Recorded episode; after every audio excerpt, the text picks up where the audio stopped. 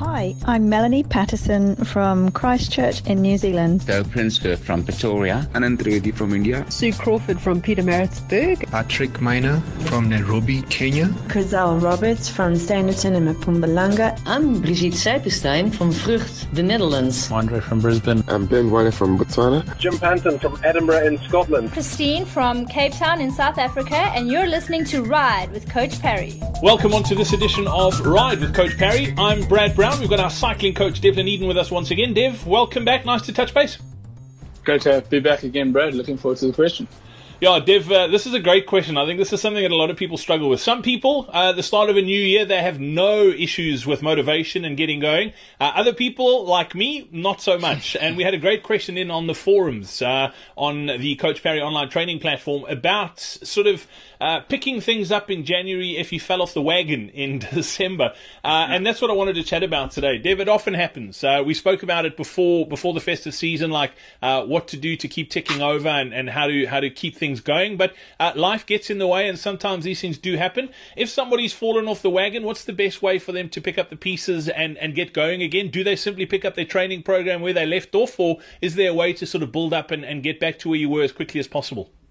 Look, uh, there's definitely a way of getting back. Um, I think, like you say, life happens and it is something that, that is quite normal. I think first and foremost, we need to determine what we refer to by falling off the wagon. Have we done absolutely nothing over the festive season? Uh, or is it maybe that we've missed a couple of sessions, we might have taken a week off? Because that's also going to largely determine how quickly we can get back onto the training program.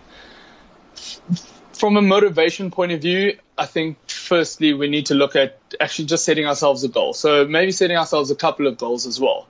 So something a little bit more realistic, and when I say realistic, a little bit more medium term, where we've got enough time to work towards something again, and then naturally a couple of smaller goals that we can start to measure ourselves to make sure that we are still on the right track, um, and still keep a little bit of interest happening. So firstly, let's let's start by by picking out a couple of races, looking at a race calendar through the year, something that might interest us, whether it's a tour or a stage race or a one day race um, set those goals, and then hopefully that just gives a little bit of motivation. And then the next thing from there is actually just get started.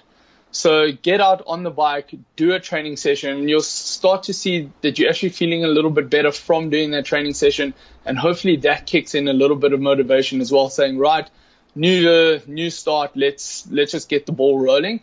And from there you'll start to find a bit of rhythm, find a bit of routine again.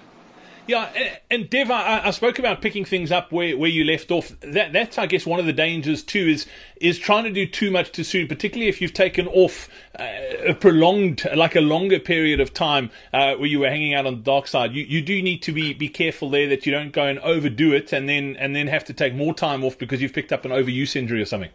Exactly that, Brad. So when you have taken a lot more time off, it just means unfortunately you've got to start much lower again.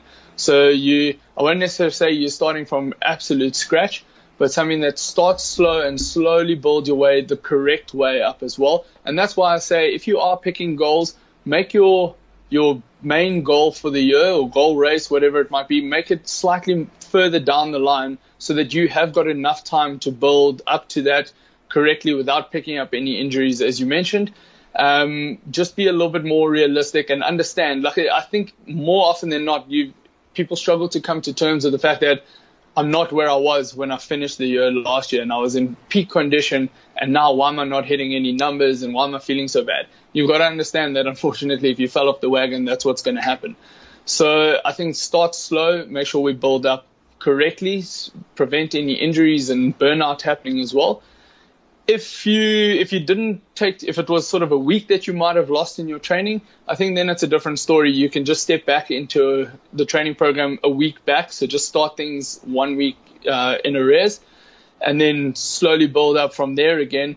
Just keeping in mind that if you've got a goal, if you have been training and your goal might be happening in the next couple of months here, so if you've got a big event coming up, just make sure that you you tweak a couple of things to make sure you're still on the right track for that particular event. Absolutely, Dev. As always, great to catch up. Thanks for your time today uh, here on uh, uh, on Ride. And don't forget, if you are listening or watching this and you want to get some help with your cycling, if you're looking for training programs, we've got an unbelievably interactive online training platform. Uh, we have got uh, tons of training programs, uh, all dependent and and across the board, across the spectrum with regards to different abilities.